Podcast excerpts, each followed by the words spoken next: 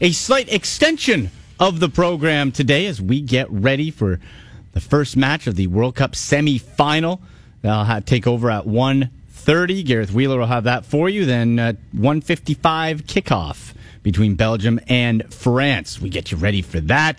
We'll talk some NHL. We got Dave Poulin, TSN hockey analyst at 12.05, so just afternoon, talking about the Tavares factor with the Leafs. Also, what should Toronto be looking to do next? I'm thinking obviously on the defensive front, where what type of player? That's what I've been trying to rack my head around. What type of defenseman? Last week when I was on, it was all right. Uh, uh, Erik Karlsson, the dream scenario, not going to happen. I'd love it to. Salary cap page, not going to happen. Not going to get Erik Karlsson. Not going to happen.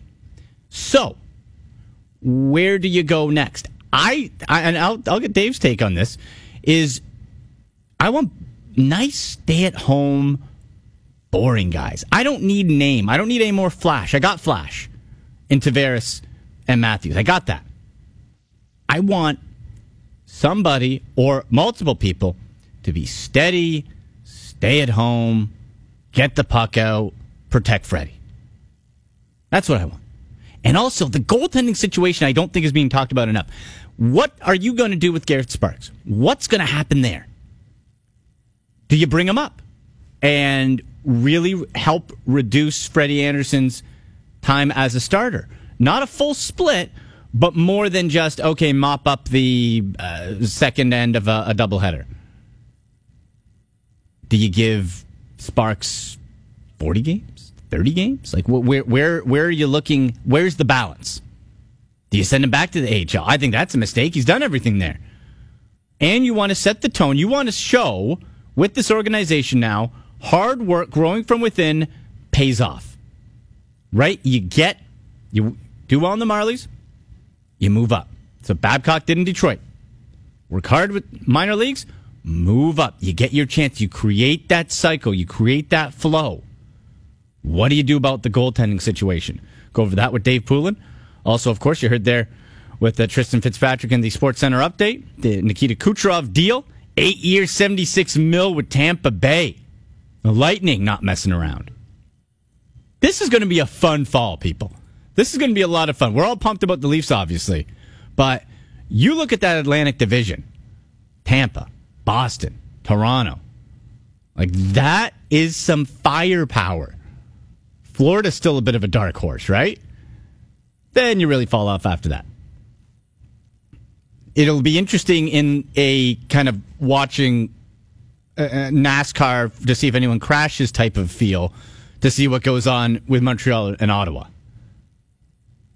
How as a Leaf fan, like I I know people get caught up. Oh, the Canadian teams we want them all to do well. I guess, but if you're really a Leaf fan, you hate the Canadians and you might hate the Senators more. Does this feel good? Because when you, you get the rivalry portion of it, you want to see your rival stomped on. But at the same point, if they're not good for a long period of time, it takes away from the rivalry. Then there's nothing really to get hot about because the team's the the opponent's not good. You know the result. It was like when the Habs were rolling 80s and, and 90s when before the Leafs got good with Dougie Gilmour. They're being stomped all the time. It wasn't a rivalry to the Canadians. It's a one-sided rivalry. So we'll uh, we'll see. This is going to be a fun fall with the Toronto Maple Leafs in that Atlantic Division. In a few minutes' time, I'll chat with Noel Butler, TSN 690 Montreal World Cup co-host across the TSN radio network to tee up today's match, France versus Belgium, and then tomorrow the other semifinal, Croatia versus England, which will then decide who will be in the final of the World Cup. We'll have some TSN panel sound from that. Scott Mitchell, Blue Jays reporter at 1130. Uh, Roberto Osuna, his hearing has been postponed to August 1st. He'll be looking to, to start a rehab assignment. We'll get a, uh, or not a rehab as far as being injured, but just to get back in the flow of things. We'll talk to Scott Mitchell about that. What's the plan? What type of reception is he going to receive from the Toronto crowd when he comes back? Marcus Stroman on the hill tonight versus Atlanta. Where is Stroman at? Injured, inconsistent. I'll ask Scotty where where sh- does he think Stroman's at? Where does he think he could get? And moving forward now, if this team is going to be going into, as I chatted with Rich Griffin of the Toronto Star last week, he said the plan coming from the front office is not a full tear down rebuild. No, no. It's a reboot. Pretty much 2019 would be the down year, and 2020, you're ready to rumble. That's when, in theory, Vladdy Guerrero Jr. should be coming up other prospects, and that's when they think the Blue Jays are going to be rolling. So if it's a one year off, all right, sign me up, man. Let's go. I'd be cool with that. But where does Marcus Stroman fit into that? And what about the trade bait as we approach the deadline? J Happ, Estrada, Donaldson, right? Like who even depending if he get a little bit hot, Kendrys Morales with the big bat, maybe, maybe. Have a poll question as well here at TSN 1050 Radio at Andy MC 81. Going back to the Maple Leafs, which Maple Leaf player finishes with the most points next season? Which player finishes with the most points? Tavares, Matthews, Marner, or Nylander? So who has the most points? Tavares, Matthews, Marner, or Nylander? At the end of the year, you can vote at TSN 1050 Radio. 1230, John Pollock from postwrestling.com, formerly of The Law. We'll go over the huge UFC fight that was from Las Vegas over the weekend. Yeah, Daniel Cormier win. The return of Brock Lesnar. He shoved the champ. So that's going to set up a super fight. Also, UFC coming to Toronto in December. So we'll get John Pollock's thought about the card, the Lesnar impending fight, and what we can expect possibly coming to Toronto where the UFC is at. Then some NFL talk. A little fantasy football help for you at 105 with Rich Dotson from dynastynerds.com. Rich knows his stuff, folks. So if you're getting ready, I know JP, our board out today, he's he's been he's been doing his research. He's been getting ready for fantasy football season. Keith Bauer, producer behind the glass as well. We're all going to be taking some notes, boys from Rich Dotson to get ready for our eventual uh, TSN fantasy football draft, which, by the way, you're listening to. You're reigning, defending. Oh my, really? Fantasy football. Really? Oh yeah, oh yeah. Hey man, I don't come beat me. Come beat me, bro. Over the last several months, whenever fan, whenever not even just fantasy football, but whenever football period is Yes. brought up on this station, Yes. somehow you Somehow. find a way to bring up that is true. that you're the defending Reigning. TSN 10 reigning, Reigning defending. Yes. reigning defending. I know, and and also champion. and also baseball, um, fantasy champ as well. how's how's your team doing right now? Second place. The distant second place though. It is. Just got to get to the tournament, baby. Right? Just got to get to the show. Just get hot at the right time. That's right. So we'll help with your fantasy football tips. And listen, if you got some fantasy questions, strategies for drafts, keeper leagues, dynasty, whatever, you can tweet us at AndyMC81 at TSN 1050 Radio. Try to get your questions into Rich Dotson. That's going to be at 105. Some fantasy football talk. Let's get uh, we'll get a quick vote on the poll question, and then we'll uh, go to uh, Noel Butler for some World Cup talk. So at TSN 1050 Radio, which Maple Leafs player finishes with the most points next season? Tavares, Matthews, Marner, or Nylander? We have uh, at Matthew and Tunes two a little awkward to say on Twitter, says Tavares, he's playing with Marner. I'm calling 45 goals, 50 assists.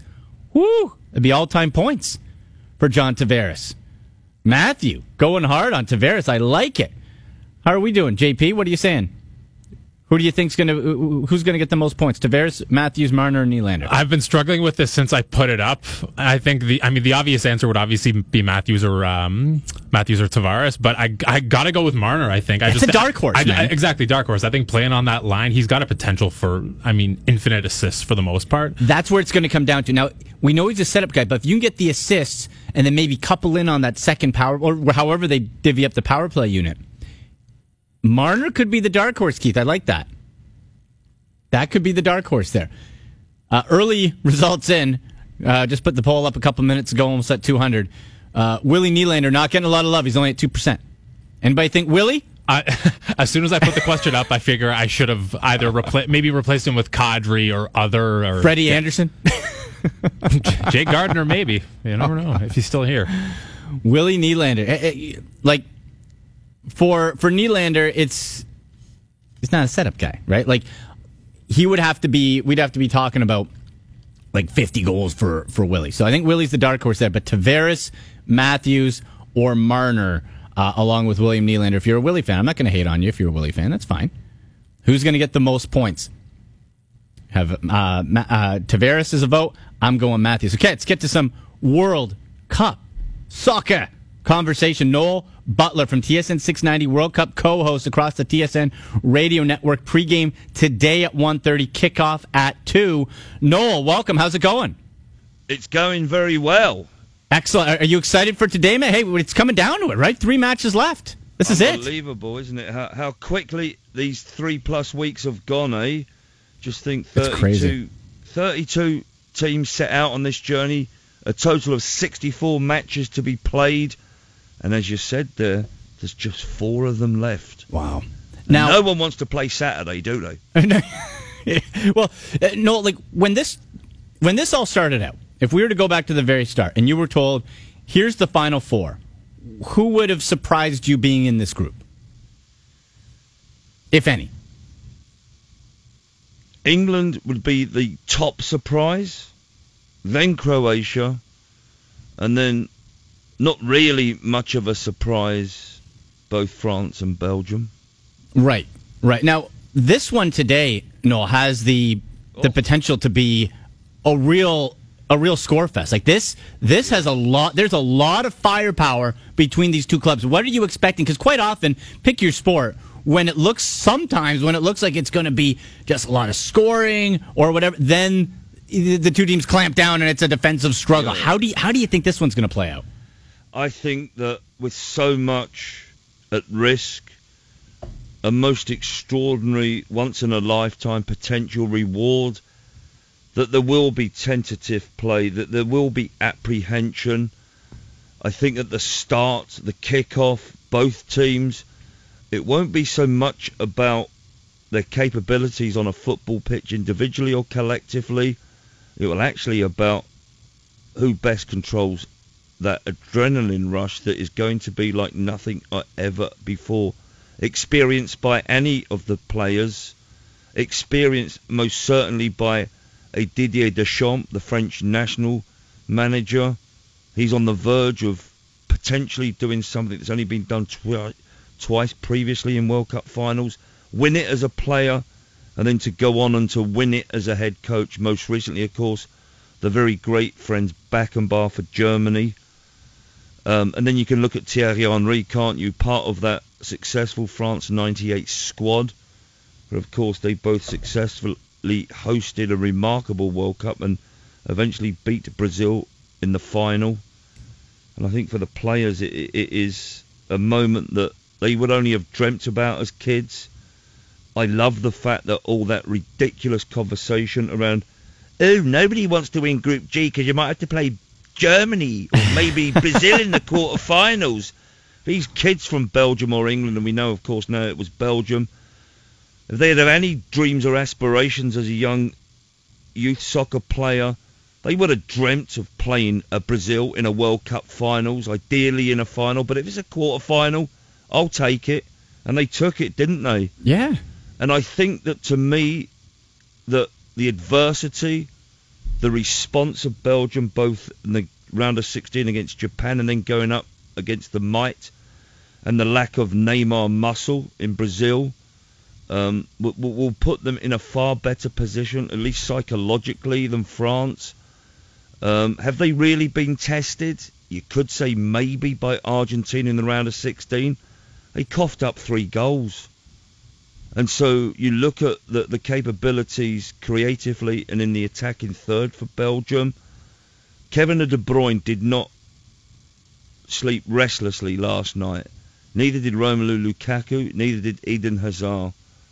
They look forward to challenging a French defensive system that unless someone like Paul Pogba and of course the meticulous Kante, the holding midfield player like nobody else in world football, they have to be on their game like not ever before.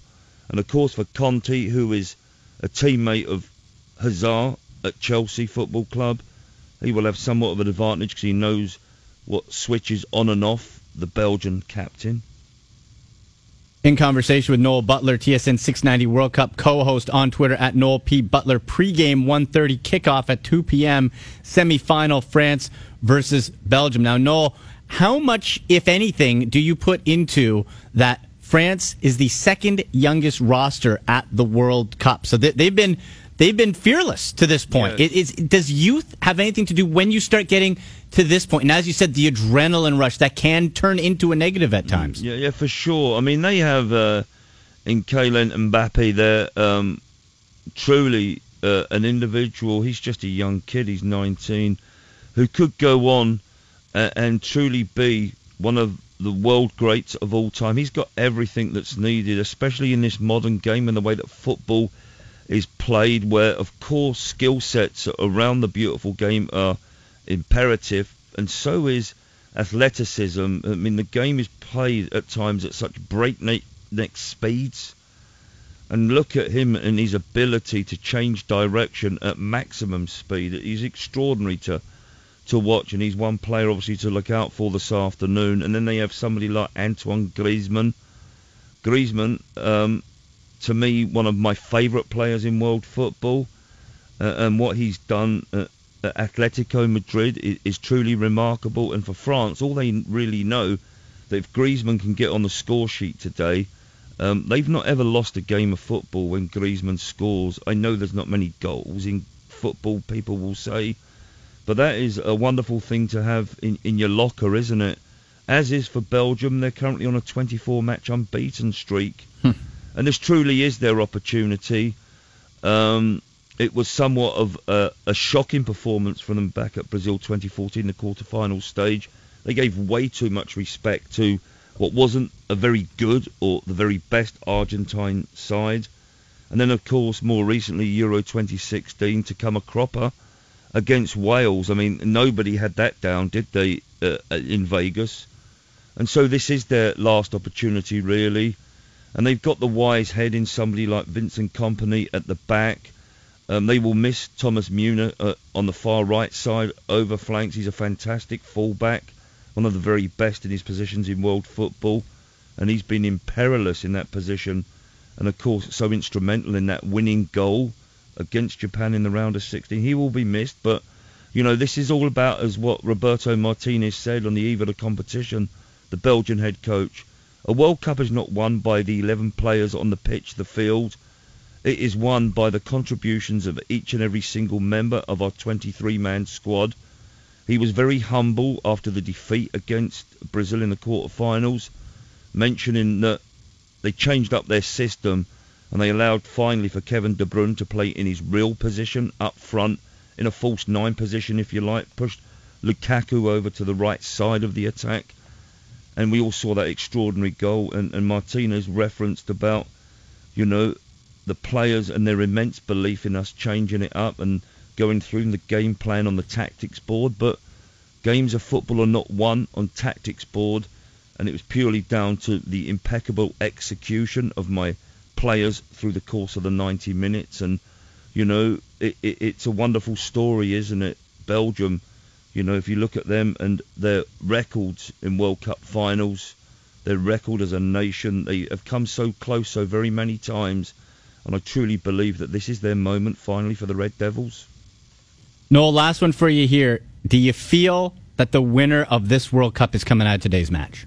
Or is it no. going to be a pick 'em? No, not at all. Not at all. I mean, you got to take each and every game one at a time. And in this situation with the World Cup finals, and it really is a once in a lifetime opportunity for the vast majority.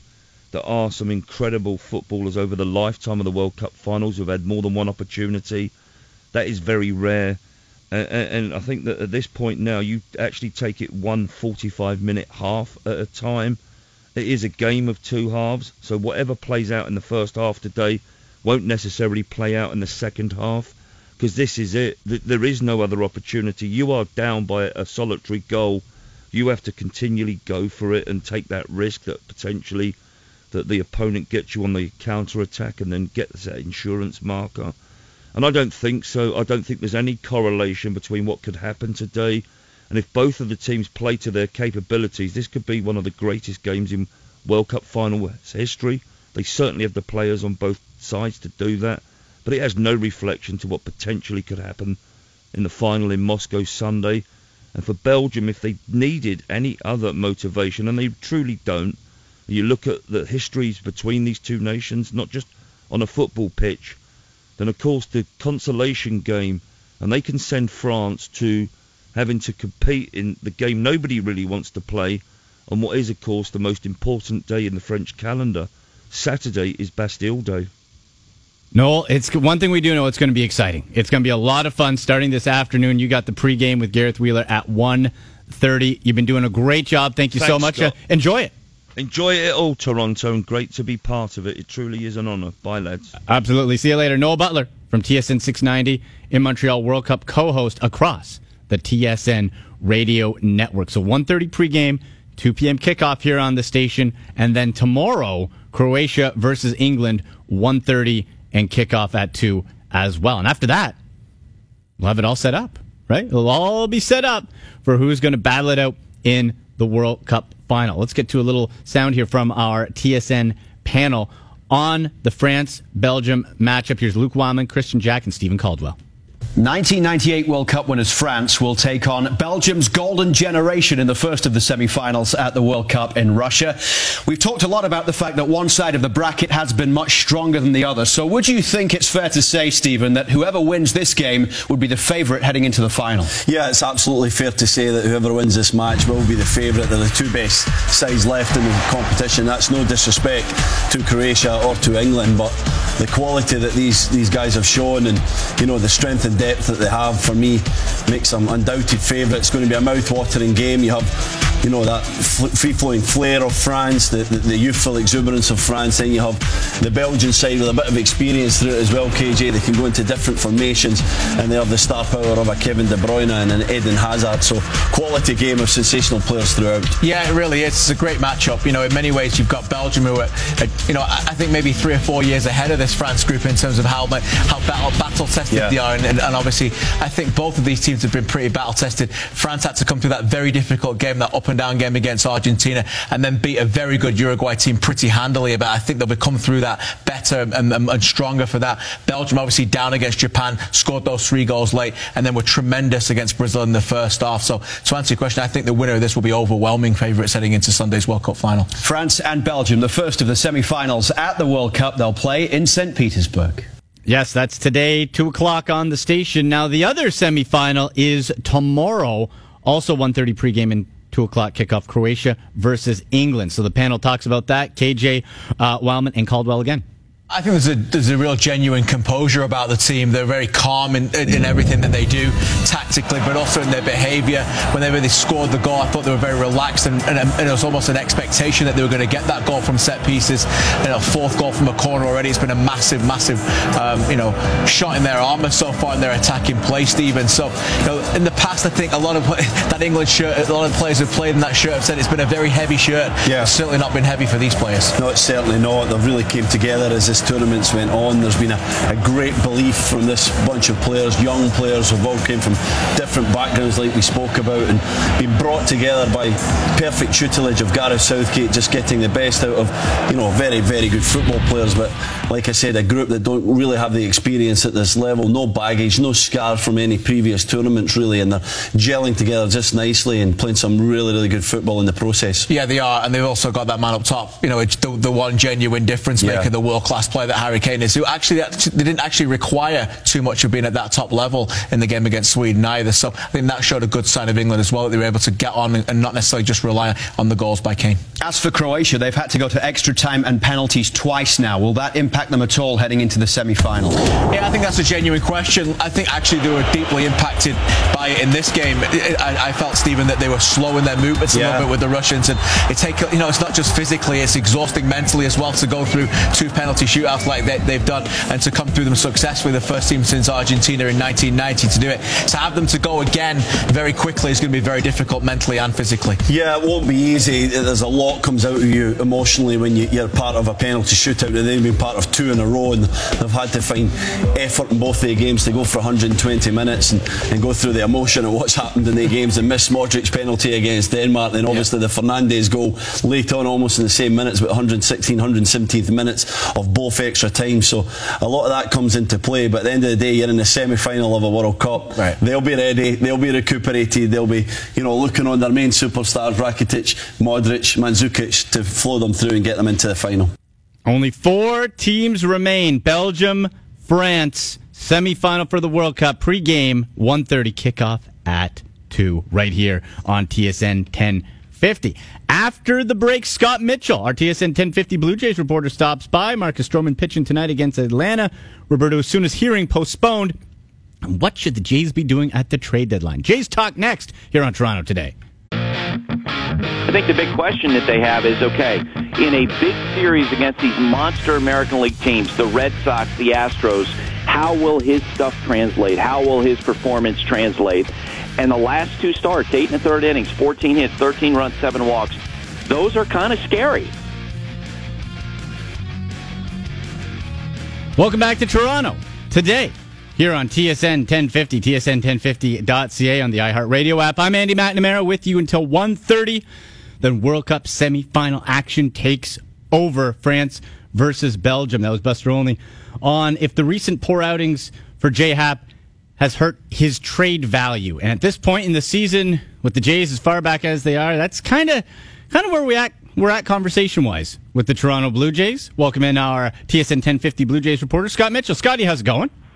I'm doing well. How are you? Doing well, thank you. And you know what? Let's let's ask you that question with J Happ. Uh, assumingly, right now the the greatest trade chip that the Blue Jays have and ready to offer. Uh, does some hit or misses or a bit of a, a, a, slump or struggles heading into the deadline, does that really affect Happ's value that much?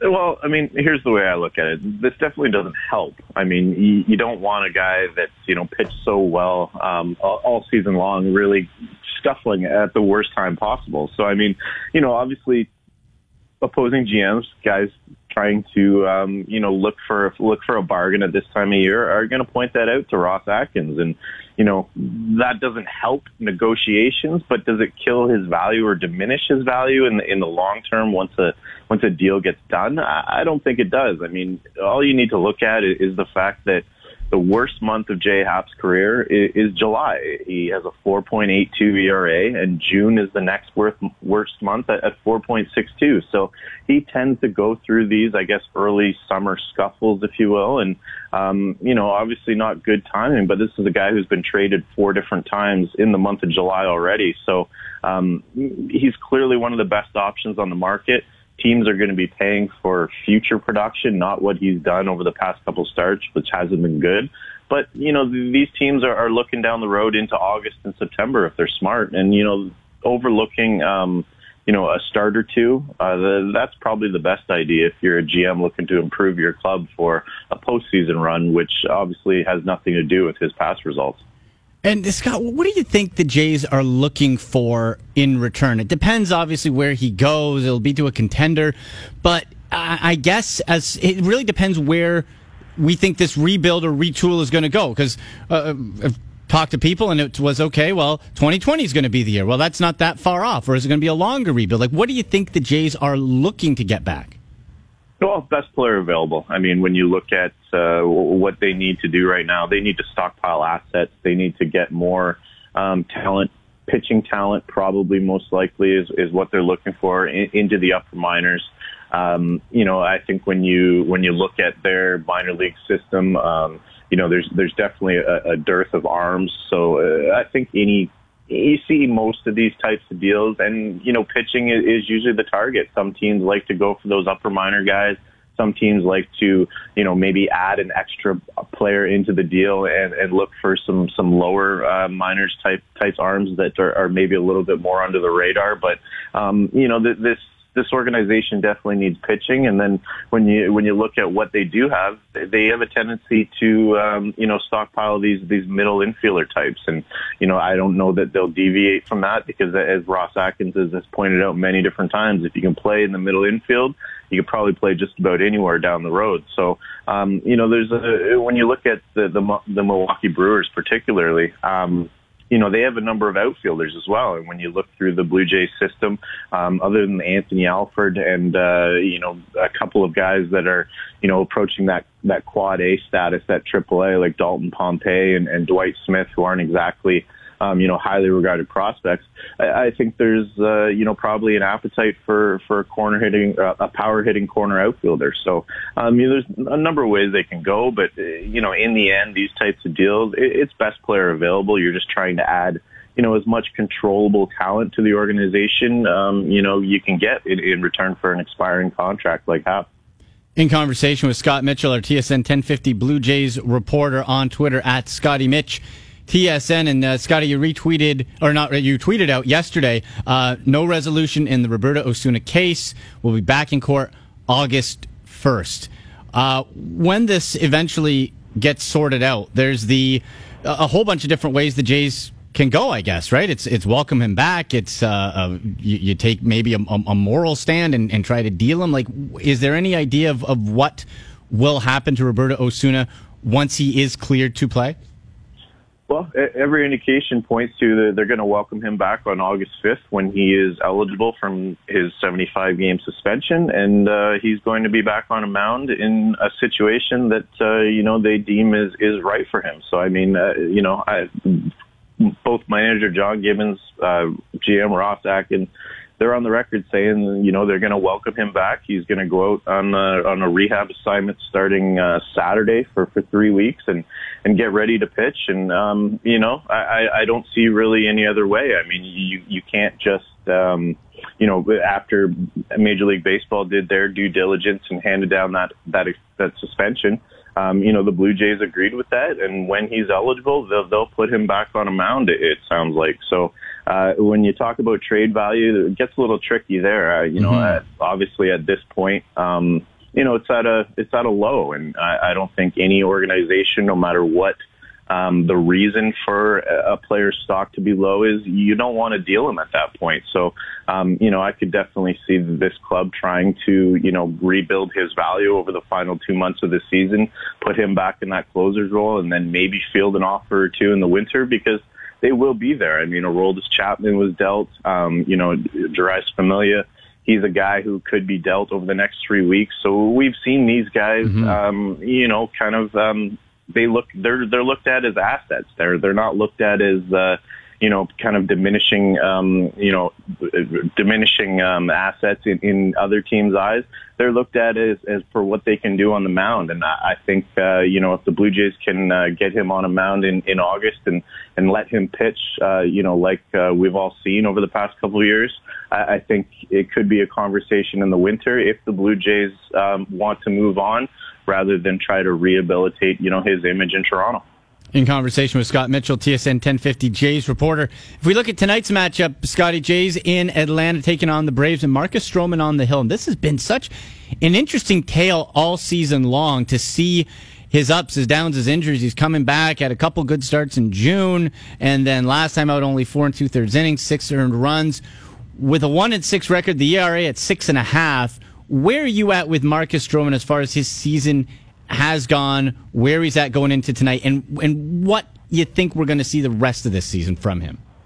Well, it's funny you, you talk about trade value for Osuna, and you know you can kind of look at Stroman in uh, you know kind of the same vein. Yeah. Um, you know, obviously you know very different reasons of, of why they haven't pitched well this season, but um, you know this is a guy who uh, you know has looked uh, kind of like a shell of himself, you know, compared to last year when he was uh, by far the most con- consistent pitcher on the staff. And, you know, obviously there's a couple of reasons for it this year. I mean, shoulder inflammation set him back.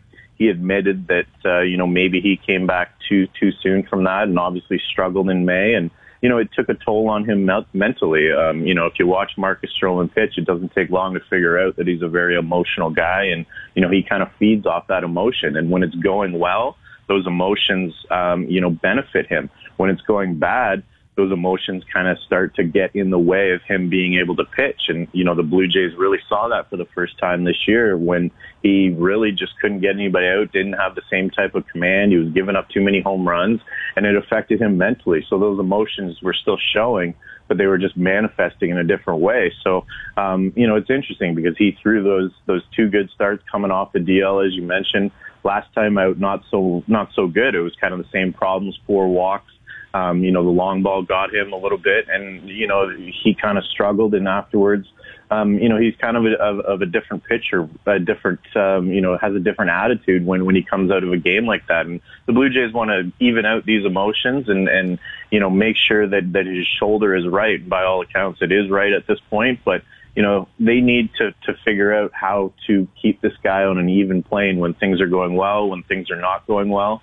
And that will serve him well in the, in the long run because, you know, he needs to be emotional, but he also needs to figure out how to, um, you know, use those emotions to get back on track when he's struggling. So it, it's going to be interesting to see how he pitches because um, it's been such an inconsistent year for a guy who was so consistent before that. So, um, you know, leading into this trade deadline, the, there's a lot of speculation that, you know, if he does put together two, three good starts here, um, maybe a team will call and, and, and knock the Blue Jays socks off. Hmm. And, you know, that's, that's what's going to happen for, for the Blue Jays to, to listen on guys like Marcus Stroman, Aaron Sanchez, Roberto Osuna they're not going to sell these guys for 50 cents on the dollar. They're going to have to be, you know, uh, not only a, a market value deal, but probably one that uh, really forces the Blue Jays to, you know, not say no.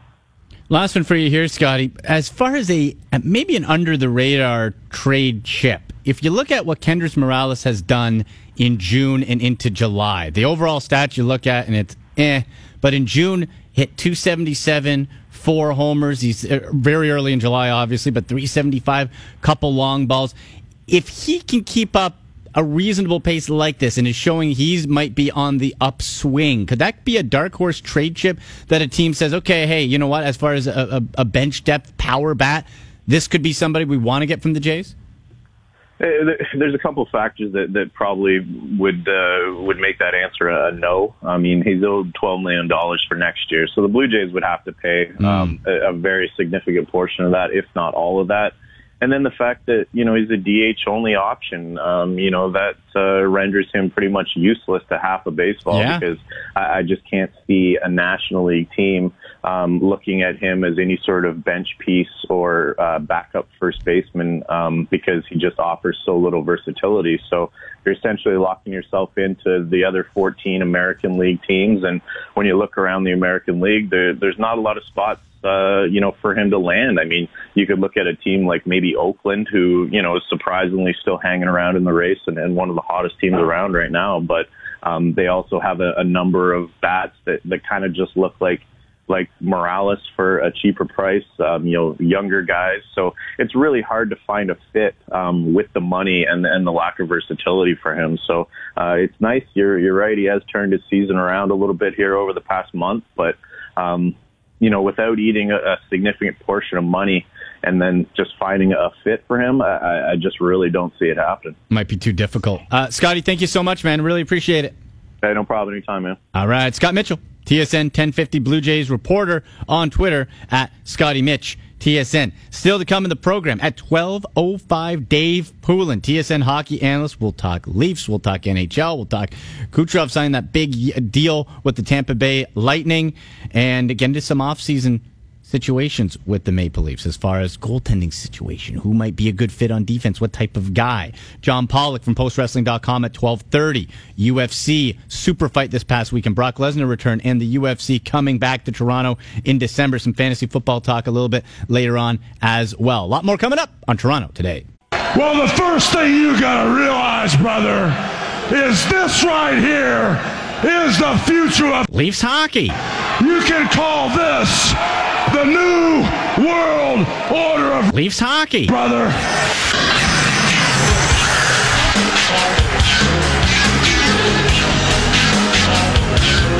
Oh, yes. Tavares, Matthews, Marner, Nylander, Freddie, New World Order of Leafs hockey. coming this fall, baby. I really wish I heard that before I let it on air. I really That's wish why I'd heard that. That's why JP and I uh, produced it uh, without your your knowledge. It might have got squashed. That's, that was a great call on it might have got squashed. Um, JP and I are uh, big old school wrestling fans, and um, I think this is as we welcome you back to Toronto today here on TSN 1050. I'm Andy McNamara. Uh, the the NWO of Leafs hockey. It's a new world order. We got the pieces now. You got the stars. The whole thing with the NWO, with Hulk Hogan joining Scott Hall and Kevin Nash back in '96, creating the Monday Night Wars between WCW and WWF at the time, was you had the ultimate star power.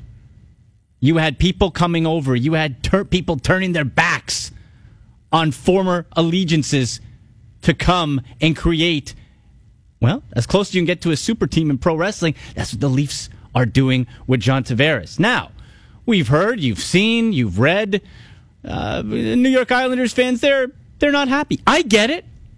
I wouldn't be happy either if my franchise player left. Oh, by the way, your arena blows and you did nothing to keep him or put anything around him. Sorry, Islander fans. Sorry. However, however, uh, some some people, some media people are still very bent out of shape, which again I can appreciate to a point. One such particular gentleman, he's the midday host, Evan Roberts at a WFAN New York, and uh, well, he's he's not he's not happy. This is what he has to say about about John Tavares. It's almost like he secretly hated the franchise and said, How can I hose them as much as I possibly can? Oh, I got this great idea. So I'm going to basically whisper sweet nothings into the organization's ear, to the fans' ears about Belmont and Brooklyn and Long Island. And I'm going to wait as long as I possibly can. I'm going to have everybody come to me in LA like I'm a king. And I'm going to wait as long as I, I'm going to make it as painful as I can. And then I'm going to leave. But don't worry, I'm going to write a nice letter. Great. Thanks, bro. Uh, really? Evan Roberts? And uh, listen, I, I like a conspiracy theory as much as the next guy. Nine seasons in the island. Yeah, that's that's the plan. That's the plan. Sure. Okay. You know what? We're gonna we're tied up against the clock. We're gonna revisit this a little bit more later with the hate coming out of New York. New hate for John Tavares. Conspiracy to hate the franchise. He was drafted there. He did everything you wanted. He played with garbage around him. You didn't build the team, so he wanted to go home. It's not new. We'll get more into that. I'm hot over this. Well, we're going to talk to Dave Poulin, TSN hockey analyst at 1205 about the Leafs, Tavares, maybe about this too, about the new hate coming out of Long Island against Tavares and the Maple Leafs are going to be bad guy number one across, uh, well, across many cities in the National Hockey League. A lot more coming up, Tron, today. Leafs hockey.